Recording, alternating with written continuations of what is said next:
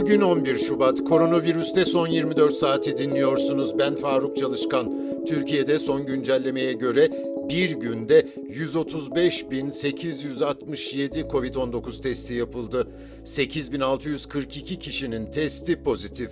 doksan beş kişi hayatını kaybetti. Yeni hasta sayısı altı yüz altmış dört. Halihazırda toplam ağır hasta sayısı bin üç yüz sekiz. Sağlık çalışanları koronavirüs aşılarının ikinci dozunu, yetmiş yaş ve üzerindeki vatandaşlar da ilk dozunu bugünden itibaren almaya başladı. Yarın da altmış beş yaştan itibaren aşılama başlayacak.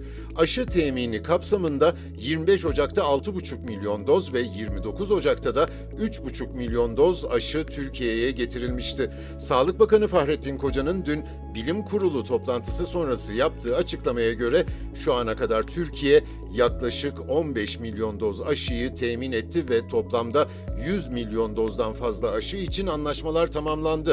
Bu ay beş yüz sekiz yüz bin arası BioNTech aşısı gelecek ve bu firmadan alınacak aşı dozu miktarı Mart sonunda dört buçuk beş milyona tamamlanmış olacak.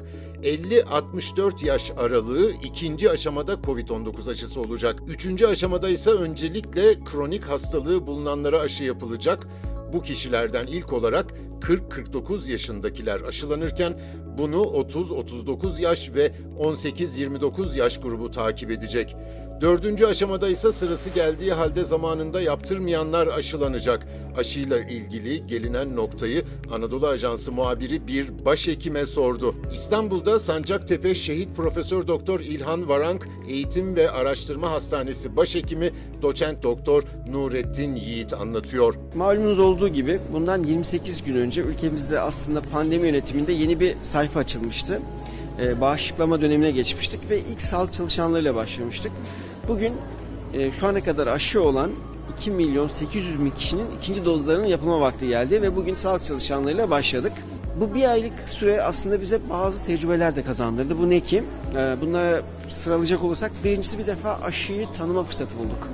E, bu dönemde bizim bu, e, hastanemizde dört bin beş yüz civarı kişi aşı oldu ve bunların arasında ciddi bir yan etkiyle karşılaşmadık. Bizim üç çalışanımıza sadece lokal bir kızarıklık oldu. Onun ötesinde bir sıkıntıyla karşılaşmadık. Diğer bir konuda aslında bu kadar uzun süre bu kadar çok kişi aşılandı ve bizim aşı olan personelimizin içerisinde henüz COVID alan olmadı aşıdan sonra. Bu da iyi bir gözlem oldu. Ee, uzun vadedeki olacak tecrübelerimizin içine önemli bir katkı olduğunu düşünüyorum. Aşı bizim için inanılmaz bir kazanım. Şu an elimizdeki en etkili korunma silahı.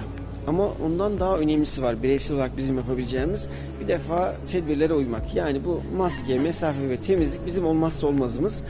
Aslında biz bugünlere gelebildiysek, bu rakamlara gelebildiysek bu vatandaşlarımızın uyumuyla oldu. Yani vatandaşlarımız eğer bu ekibin önemli parçası olmakta ısrarcı olurlarsa ve kurallara uyma konusunda e, bu gösterdikleri özveriyi sürdürürlerse biz iyi günleri hep birlikte konuşuruz ve bu düşük rakamları yerinde tutabiliriz. Kendi risk gruplarına uyan herkesin aşı olmasını ısrarla öneriyorum. Çünkü şu ana kadar elimizde bilimsel anlamda etkinliği gösterilmiş, işe yaradığı gösterilmiş maske ve mesafenin dışında elimizde bir aşı var. Virüs için etkili olduğu bilinen bir ilaç çıkana kadar şu an aşıya ihtiyacımız var. Bir de şu, vatandaşlarımız şunu unutmasınlar. Aşılanmamız sadece kendi sağlığımız için değil, toplum sağlığı için önemli. Çünkü toplumun yüzde altmışını aşılamak gibi bir hedefimiz var. Bu en az yüzde altmışı. Bu yüzde altmış rakamına ulaşmak da halkın aşı olmaya talebiyle olacaktır. Dünyada bugüne dek kovid on dokuza yakalananların sayısı yüz yedi milyon dokuz yüz on dört bin.